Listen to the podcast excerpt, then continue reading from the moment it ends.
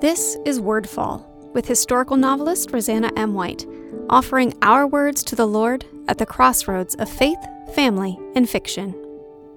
Holiday history Merry versus happy.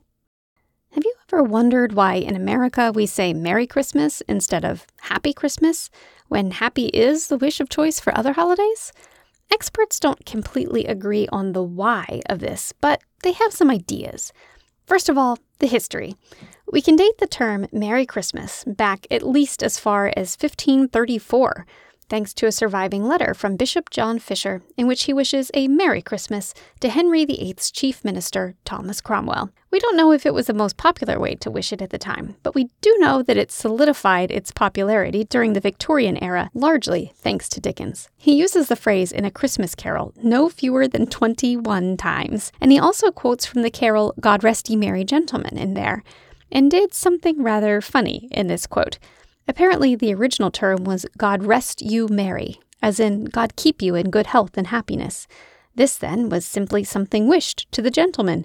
But Dickens changed the placement of the comma, turning them into merry gentlemen, a change that would have amused his readers at the time, no doubt, and certainly contributed to the idea of Christmas being a day for being merry.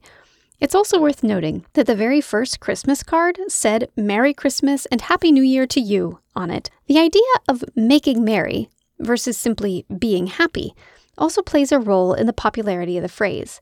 For hundreds of years, Christmas was the time of greatest celebration, marked by feasts and parties and games and whatever fun could be scraped together. So, this was what people began to wish for each other not just happiness, but a good time. Some, however, thought that was a bit too raucous for their tastes, most notably England's royal family. Making merry was too lowbrow and distasteful, so they began wishing everyone a happy Christmas instead, and of course, others in England soon followed suit. Happy Christmas is now more common in England across the board, though I dare say there's still plenty of merrymaking going on.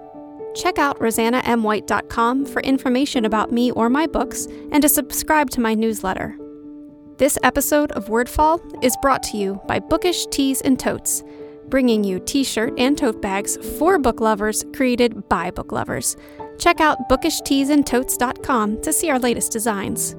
Wordfall is a proud part of the Whitefire Podcast Network. Please visit whitefire.tv slash podcast for other shows I know you'll love.